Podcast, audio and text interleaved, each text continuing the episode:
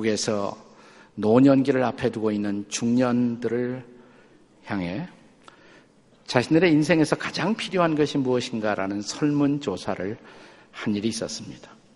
그 압도적인 1위가 마음의 평화였어요. 마음의 평화. 저는 한국에서도 동일한 계층을 향해서 동일한 설문조사를 한다면 같은 결론이 나올 것이라고 예상을 합니다. 전 세계 사람들의 일상적인 인사 가운데서 가장 많이 등장하는 단어가 있다면 아마도 그것은 평화라는 단어일 것입니다. 이스라엘 히브리 사람들은 샬롬 이렇게 인사하죠. 이스라엘 사람들과 갈등 관계에서 역사적으로 오랫동안 함께 대립 관계를 맺어왔던 아랍 사람들도 살람 역시 평화라는 뜻입니다. 고대 그리스인들은 에이레네, 중국인들은 핑안, 우리 한국 사람들은 평안하십니까? 안녕하십니까? 이렇게 인사를 하지 않습니까? 이런 일상적 인사 가운데 평화라는 단어가 지속적으로 등장하는 중요한 이유는 역설적으로 우리 인생이 내적인 평화를 잃어버리고 살고 있다는 증거일 수도 있을 것입니다. 우리 시대에 탁월한 철학자요, 신학자였던 폴 틸리라는 분이 있는데 이분은 인간이 내적 평화를 잃어버리고 살아가는 원인, 우리의 평화를 위협하는 가장 중요한 원인을 두 가지로 지적했습니다. 하나는 뭐냐면 두려움이고 또 하나는 불안이라고 말했습니다. 평화를 위협하는 두 가지, 두려움과 불안. 근데 두려움보다는 불안이 훨씬 더 다루기가 힘든 것이라고 그는 말합니다. 왜냐하면 두려움은 대상이 있어요. 우리가 두려워하고 있는 대상이 있지만 불안은 그 대상을 알 수가 없다는 것입니다. 그냥 불안한 거예요. 왠지 불안한 것입니다. 근데 볼틸리는 이런 불안은 근원적으로 이것은 죽음에서부터 오는 것이다. 이렇게 진단합니다. 그것은 어쩌면 어느 날 내가 무로 돌아가야 한다라는 인간의 허무의식에서부터 찾아오는 그런 불안이라고 말합니다. 아, 그러나 이것을 좀 더 성경적으로 풀어서 말하자면 이것은 죽음을 통해서 어느 날 우리가 하나님 앞에 서야 한다는 불안입니다. 하나님 앞에 선다는 것이 왜 불안일까요? 그 하나님을 만날 준비가 되어 있지 못하기 때문에 그런 것입니다. 저는 오늘 인생에서 가장 중요한 질문을 던지고자 합니다. 가장 중요한 질문. 그것은 나를 창조하시고 나를 심판하실 창조자요 심판자이신 그 하나님을 만날 준비 되어 계십니까? 하나님을 만날 준비가 필요한 상태, 그 상태를 가리켜서 성경은 하나님과 화평해야 한다, 하나님과 평화해야 한다라고 가르치고 있습니다. 성경은 모든 인간이 하나님과 평화하지 못한 상태 속에서 태어나 인생을 살고 있다고 말합니다. 그것을 가리켜서 기독교 교리에서는 원죄, 오리지널 신이라고 말하기도 합니다. 이 죄가 나와 하나님 사이를 분리시킨 것입니다. 인간이 삶을 살면서 경험하는 모든 불안의 밑바탕에는 죄가 도사리고 있다는 것입니다. 이 죄 문제가 해결되지 못하는 한 인간은 누구도 본질적으로 자신과 평화하지 못하고 이웃들과도 평화하지 못하고 궁극적으로 하나님과도 평화할 수가 없다는 것입니다. 저도 20대 초에 처음 교회 나가기 시작했어요. 예. 어려서부터 믿었던 사람이 아니라 20대에 처음 교회를 나가기 시작했는데 영어 배우면 내 인생 좀 피지 않을까라는 생각 때문에 선교사님들 있는 곳에 쫓아다니다가 교회를 나오기 시작했어요. 근데 교회 나오면서도 예수 믿는다는 것이 뭔지 빨리 쉽게 이해가 안 되더라고요. 제가 나갔던 교회가 여기서 멀지 않은 수원의 수원 중앙 침례교라는 교회였는데 그 당시에 김장환 목사님께서 담임 목사로 계셨는데 어느 날 어떤 한 소년의 이야기를 하는데 아 예수 믿는다는 것이 아마 이런 것이로구나 조금 이해가 될 수 있는 그런 스토리 하나를 듣게 되었습니다. 어떤 소년의 이야기. 한 소년이 여름방학을 맞이해서 여동생과 함께 시골 외할머니 댁으로 놀러 갔다고 합니다. 외갓집에 도착한 소년은 심심하니까 뒷동산에 가서 나무가지 꺾어다가 새 총을 만들었다고 합니다. 거기다 고무줄을 끼우고 그 다음에 돌멩이를 당겨서 보니까 새총이 됐어요. 근사한 새총이 됐어요. 그래서 집에서 나와서 뒷 산에 다녀보니까 많은 새들이 날아다니고 있단 말이죠. 새가 보일 때마다 정신없이 새총을 잡아당깁니다. 그러나 이 새들은 이 소년보다도 훨씬 더 똑똑하고 영약해서 도무지 잡히질 않는 거예요. 하루 종일 당겨도 아무것도 잡지 못했어. 그러니까 축 늘어져갖고 저녁에 할머니 집으로 이렇게 들어오는데 집 마당에 할머니가 키우고 있었던 오리 한 마리가 뒤뚱거리면서 칼로 가로질러 가고 있는 거예요. 저거라도 당겼습니다. 새총을 당기니까 정통으로 맞았어요, 오리를. 꽥 하고 쓰러졌겠죠. 가서 보니까 진짜 죽었어요. 거기까지는 좋았는데 할머니가 아, 애지중지 기르고 있는 오리를 내가 죽였다 생각하니까 갑자기 할머니 앞에 죄송하고 할머니 만날 용기도 나지 않고 막 마음이 불안해지고 괴로워지기 시작했습니다. 자, 딱 보니까 자기 옆에 여동생이 있어요. 그래서 야, 너 할머니한테 절대로 얘기하면 안 돼. 약속하자. 약속도 시키고. 그 다음에 마당 한 구석에다가 자기가 죽인 오리를 파묻어 놓았습니다. 그리고 집에 들어갑니다. 저녁 무렵이 되어서 할머니가 저녁 식사를 해놨는데 할머니하고 눈도 마주치지 않고 할머니가 말씀에도 대답도 안 하고 너 어디 아프니? 에, 좀 그래요.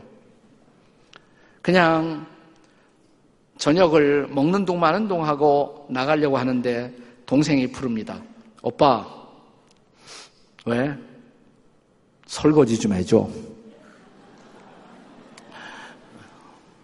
설거지는 네 책임, 네 당번 아니야. 그러니까 할머니한테 말할까? 할 수 없이 이제 설거지를 합니다. 설거지하면 생각하니까 한심한 거예요. 여름방 내내 자기가 여동생의 종노릇하게 생겼단 말이죠. 밤낮 설거지하다가 방학 다 때우게 생겼어요. 그래서 이 생각, 저 생각하다가 저녁 깊어가는 밤 할머니의 방을 녹화하고 들어갔다고 합니다. 할머니, 드릴 말씀이 있어 왔습니다. 뭐니? 차수를 하기 시작했어요. 자초지정을 다 얘기하니까 할머니가 빙그레 웃으면서 이렇게 말씀하시더래요. 걱정 말거라. 내가 아까 2층에서 오후에 청소하다가 창밖 밭으로 네가 오리 죽이는 것도 또 마당 구석에 파묻는 것도 다 봤다.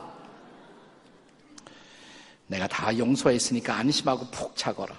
아, 그말 들으니까 마음이 그냥 막 날아가는 것 같아요. 할머니, 고맙습니다. 고맙습니다. 감사합니다. 어, 나가려고 그러니까 잠깐 와. 하더니 안아주시고 내가 기도해 줄게. 축복 기도까지 막 해주세요. 그 자유, 네, 용서받은 평화, 막 마음이 막 날아갈 것 같아요. 그날 밤 얼마나 단잠을 잤는지. 아침에 일찍 일어나서 또 식사를 하는데 아침 식사가 너무 맛있는 거예요. 식사가 딱 끝나니까 여동생이 부릅니다. 오빠, 설거지 해야지. 안 해. 안 한다고? 그래, 안 해. 일를까? 일러봐. 할머니다 하시오. 그 당당함, 당서방, 용서받은 자의 당당한 마음의 평화. 제가 얘기를 들으면서 그게 바로 기독교 신앙이로구나. 네, 오늘 본문에 보시면 사도 바울이 비슷한 사건이 인류에게 일어났다는 사실을 우리에게 가르치고 있습니다. 오리를 죽인 이 소년이 할머니를 피하고 있었던 것처럼 죄를 범한 인류는 하나님으로부터 의식적으로 무의식적으로 도피하고 있는 거예요. 그리고 이 오리 죽인 소년이 일시나마 자기 동생의 종로로 타고 있었던 것처럼 죄를 범한 인류는 사탄의 종로로 타면서 스스로를 정죄하고 자학하고 네. 뭘 해도 마음에 기쁨도 평화도 없습니다. 이것이 죄를 범하고 있는 인류의 실존인 것입니다. 그런데 오늘 본문 로마서 5장 1절은 우리에게 그 뉴스를 복음의 소식을 우리에게 전달하고 있습니다. 우리가 예수님을 만났을 때 그 예수님을 통해서 우리는 하나님과 화평하게 되었다는 것입니다. 하나님과 바른 관계를 맺게 되었다. 하나님을 두려워할 필요가 없다. 하나님은 내 아버지가 된다. 이게 하나님과의 평화, peace with God. 하나님과의 평화라고 말하는 것입니다. 성경은 이것을 인간이 경험할 수 있는 최고의 축복, 가장 고귀한 축복, 블레싱이라고 우리에게 가르치고 있는 것입니다. 자, 다시 한번 본문을 읽어보세요. 로마서 5장 1절입니다. 다 함께 읽겠습니다. 다 같이 시작. 그러므로 우리가 믿음으로 의롭다 하심을 받았으니 우리 주 예수 그리스도로 말미암아 하나님과 화평을 누리자. 예수 그리스도로 말미암아 하나님과 화평을 누리자. 예수님이 누구길래 우리가 하나님과 평화할 수가 있습니까? 그 로마서 5장 전체가 다루고 있는 주제이기도 합니다. 쭉 읽어 내려가면 로마서 5장 8절에 우리가 잘 아는 말씀이 기록되어 있습니다. 한번 같이 읽겠습니다. 다 같이 읽습니다. 시작. 우리가 아직 죄인 되었을 때 그리스도께서 우리를 위하여 죽으심으로 하나님께서 우리에게 대한 자기의 사랑을 확증하셨느니라. 우리가 죄인 되었어요. 이제 하나님의 심판을 피할 수가 없습니다. 그런데 하나님이 보내신 하나님의 아들이신 예수 그리스도 그가 우리의 죄를 짊어지고 우리가 받아야 할 저주와 형벌과 심판을 대신 받으시고 십자가에서 거룩한 피를 흘리시고 그 예수 그리스도를 믿는 순간 우리는 죄를 용서받고 하나님과 평화한다는 것입니다. 뿐만 아니라 로마서 5장 1절에는 의롭담을 받았다 그랬습니다. 의롭담을 받았다. justified. 다른 말로 말하면 죄를 한 번도 범하지 않은 사람처럼 하나님이 우리를 보아주신다는 것입니다. 완벽한 용서죠. 이것을 기독교 신앙에서는 은혜라고 말합니다. 은혜, grace. 받을 자격이 없는 사람들에게 베풀어지는 사랑. 네. 이 은혜, 이 사랑 때문에 예수님의 은혜, 예수님의 사랑 때문에 우리는 하나님과 화평하게 되었다. 이것이 복음이에요. 이것이 인류의 가장 중요한 숙제에 대한 하나님의 처방입니다. 복음의 본질인 것입니다. 기독교 고전 가운데 성경 다음으로 많이 읽혀진 책인 철로역정이라는 책이 있습니다. 이 책에 보면 우리가 천국 들어가기 전까지 이 땅을 살면서 수없이 많은 고난을 겪도록 되어 있습니다. 네.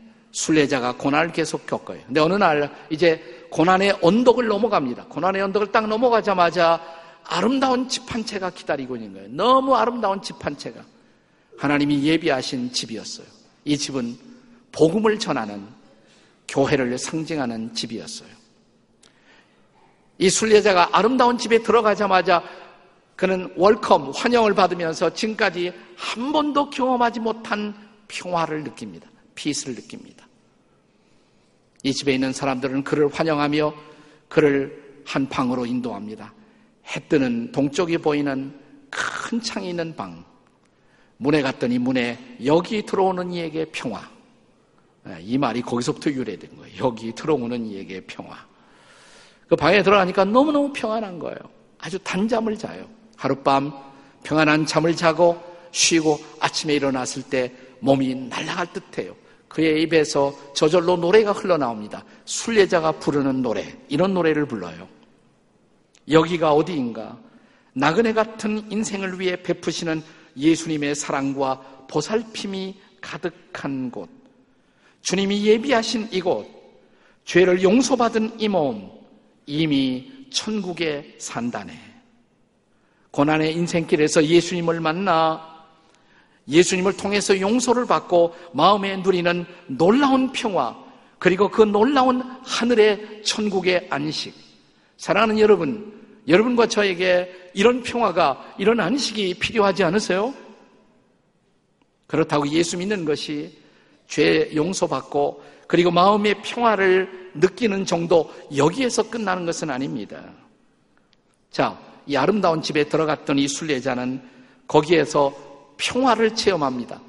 나 그것은 그가 이 집에서 경험하는 모든 축복의 시작이었어요. 평화를 경험하면서 그는 정말 그를 위해 준비된 축복 속으로 들어갑니다. 혹은 은혜 속으로 들어갑니다. 그걸 보여주는 것이 바로 로마서 5장 1절에 이어지는 말씀, 그 다음 2절의 약속의 말씀이에요. 로마서 5장 2절을 다 같이 읽겠습니다. 다 같이 시작. 또한 그로 말미암아 우리가 믿음으로 서 있는 이 은혜의 들어감을 얻었으며 하나님의 영광을 바라고 즐거워하느니라. 네. 여기서 중요한 것은 은혜에 들어갔다는 거예요. 우리가 은혜 속으로 들어갔어요. 하나님의 사랑 속으로 들어갔어요. 이제 하나님의 영광을 바라보고 즐거워하는 놀라운 삶이 시작되었다는 것입니다. 우리가 이 은혜를, 이 사랑을 받도록 하나님은 하나님의 아들 예수 그리스도를 십자가에 내어 주셨어요. 예수님까지 우리에게 주신 그 하나님이 우리에게 뭔들 주시지 않겠어요. 그래서 로마서 8장 32절에 보면 성경이 이렇게 말합니다. 로마서 8장 32절 다 같이 읽어요. 시작. 자기 아들을 아끼지 아니하시고 우리 모든 사람을 위해 내어 주신 이가 그와 함께 모든 것을 우리에게 주시지 아니하겠느냐. 믿으십니까, 여러분? 네. 이것이 은혜예요. 주님이 우리를 위해서 준비하신 놀라운 은혜예요. 그 은혜 속으로 들어가 그 축복을 누리기 시작한다는 것입니다.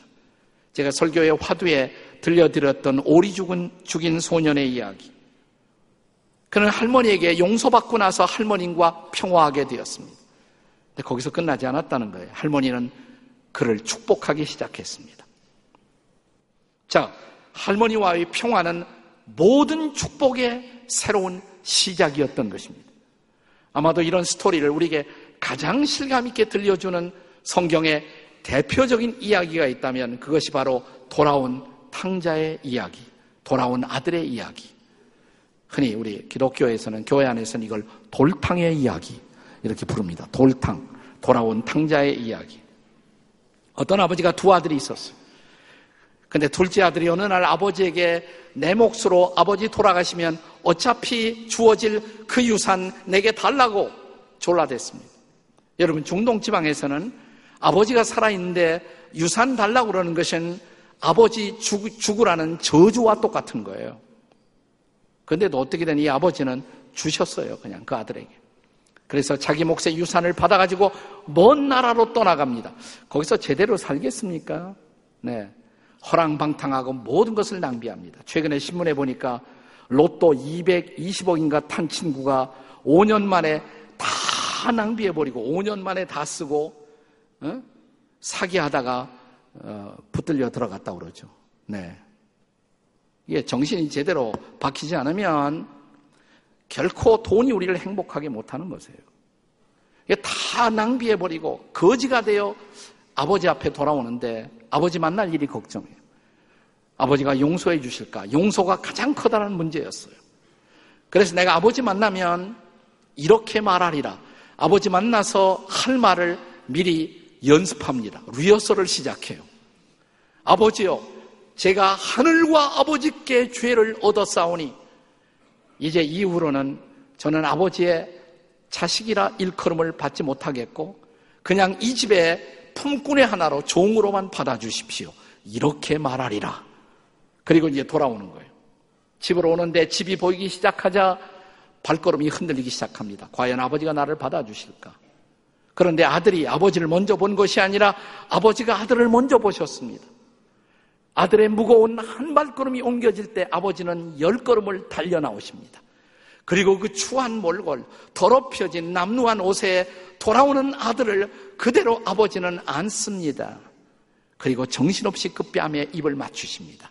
조건 없는 용서, 무조건적인 용서의 사인이죠. 근데 거기서 끝나지 않아요. 반지 가지고 나오거라.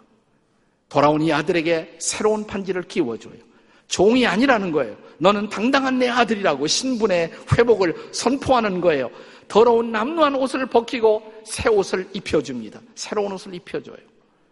거기다 새 신발을 신겨줍니다. 너는 이제, 이제부터 새 인생을 출발하는 거라고. 그리고 동네 사람 다 불러놓고 송아지 잡고 잔치를 시작합니다. 그리고 잔치에서 선포합니다. 이 내 아들은 죽었다가 다시 산 아들, 잃었다가 다시 찾은 아들이라고. 아마 이런 탕자에 대한 아버지의 사랑을 가장 극적으로 묘사한 인류의 명화 하나가 있다면 저 거장 렘브란트가 그린 탕자의 귀향이라는 그림일 것입니다. 탕자의 귀향. 어디선가 본 적이 있는 것 같지 않습니까? 탕자의 귀향. 렘브란트의 그림이에요. 렘브란트가 이 그림을 그릴 때 그는 노년이었습니다. 먼저 아들을 잃어버렸습니다. 그런데 이어서 큰 딸이 세상을 떠나가요. 또 작은 딸이 떠나갑니다. 세 자식을 앞세웠습니다. 이번에는 아내가 숨을 거두었습니다.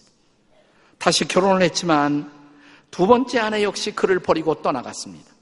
자, 재물을 잃어버리고 명성을 잃어버리고 가족을 잃어버리고 있는 것은 빚밖에 없어요. 채무에 시달리던 그에게 유일한 위로가 있다면 아직 남아 있었던 아들 하나, 티투스라는 아들이었어요.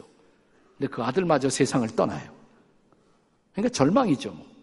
자, 절망의 자리에 홀로 던져진 이 렘브란트가 그때 비로소 자기는 하나님 앞에서 탕자임을, 죄인임을 깨닫습니다. 성화도 그전에도 많이 그렸지만 비로소 하나님 앞에 자신이 탕자임을 깨닫습니다. 그리고 붓을 들어 이 명화를 그리기 시작한 것입니다. 탕자의 귀향.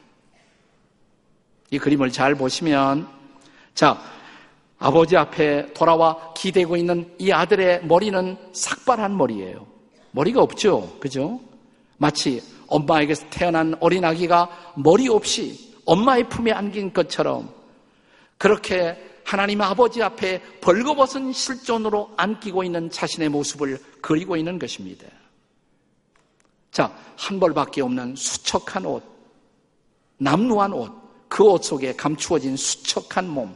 잘 보시면 왼쪽 발이 맨발이에요. 보이십니까? 네, 왼쪽 발이 맨발이에요. 자, 오른쪽 발은 샌들을 신기는 신었는데 다 낡아 빠져서 걸치고만 있는 샌들. 그것은 그가 살아왔던 그 처절한 방황의 세월을 보여주고 있는 것입니다. 이런 이 돌아온 탕자, 그가 아버지에게 힘없이 그의 몸을 기대고 있습니다. 근데 그 아들을 안아주고 있는 아버지의 두 손을 주목해 보세요. 근데 두 손이 전혀 달라요. 미술 비평가들은 자, 아들의 등에 얹혀진 아버지의 두 손이 다르다는 것을 주목해 보라고 우리에게 말합니다. 왼손에는 힘이 들어가 있어요. 힘이 잔뜩 들어가 있습니다. 거의 움켜쥐고 있습니다. 난 널 놓을 수가 없어. 넌 이제 나를 떠나가서는 안 돼. 라고 움켜쥐고 있는 왼손. 그런 아버지의 오른손은 전혀 다릅니다. 그래서 미술 비평가들은 어머니 같은 손이라고 말합니다. 그냥 등에 살짝 얹혀져 있어요. 네. 그런데 그 손은 그 아들의 등을 토닥거리고 있는 손입니다. 살짝 얹어 토닥이면서 이렇게 말하고 있는 거예요. 괜찮아. 괜찮아 하더라. 돌아와 줬구나. 괜찮아. 이제. 그렇게 아들의 등을 토닥이는 한없는 자비와 긍휼의 손길. 아버지의 붉은 망토는 돌아온 자식을 조건 없이 받아주고 있는 아버지의 열려진 가슴을 보여주고 있지 않습니까? 아버지의 얼굴에서부터 빛나고 있는 그 빛, 그 빛은 아버지의 두 팔을 통해서 등으로 온몸으로 빛을 비추어내고 있습니다. 그리고 그는 빛 가운데 서 있는 것입니다. 이제 아버지의 조건 없는 이 빛, 이 사랑, 이 축복의 빛 안에서 그에게 새로운 인생을 약속하고 있는 그 놀라운 아름다운 빛, 그 빛을 만나고 그는 비로소 새로운 인생을 사는 겁니다. 그는 참으로 오래간만에 자신의 영혼의 집, 하나님 아버지의 품으로 돌아온 것입니다. 저한 본연의 표현을 빌리면 그는 진정한 평화가 기다리고 있는 아름다운 영혼의 집으로 들어온 것입니다. 렘브란트는 비로소 자신의 눈물을 씻겨주시는 하나님을 참으로 만나고 마지막 인생길을 평화로 안식으로 걸어갈 수가 있었습니다. 이 평화가, 이 안식이 필요하지 않으신가요? 오늘 블레싱 축제는 바로 이 평화, 이 안식이 필요한 사람들을 위해서 준비된 잔치인 것입니다. 이 잔치의 주인이신 하나님의 아들 예수 그리스도는 오늘도 우리에게 이렇게 말씀하십니다. 수고하고 무거운 짐진 자들아 다 내게로 오라. 내가 너희를 편히 쉬게 하리라. 이 예수님은 저와 여러분이 하나님 아버지 앞으로 오는 길이 되어 주신 분입니다. 죄가 나와 하나님 사이를 막고 있었어요. 평화하지 못하게 했어요. 그런데 예수 그리스도의 십자가의 죽으심으로 나와 하나님 사이의 길이 열린 것입니다. 그리고 그는 말씀하십니다. 내가 곧 길이요 진리요 생명이니 나로 말미암지 않고는 아버지께로 올 자가 아무도 없다고. 오늘 내 인생 처음으로 하나님 아버지의 품에 안겨 나를 지으신 하나님, 만물을 창조하신 하나님, 이 전능자이신 하나님, 절대자이신 하나님을 가리켜서 감히 아버지라고 부르며 그의 품에 안겨 그의 위로, 그의 평화, 그의 안식을 경험하는 이 놀라운 축복의 인생 한번 그 인생을 시작해 보지 않으시겠습니까? 같이 기도하시겠습니다.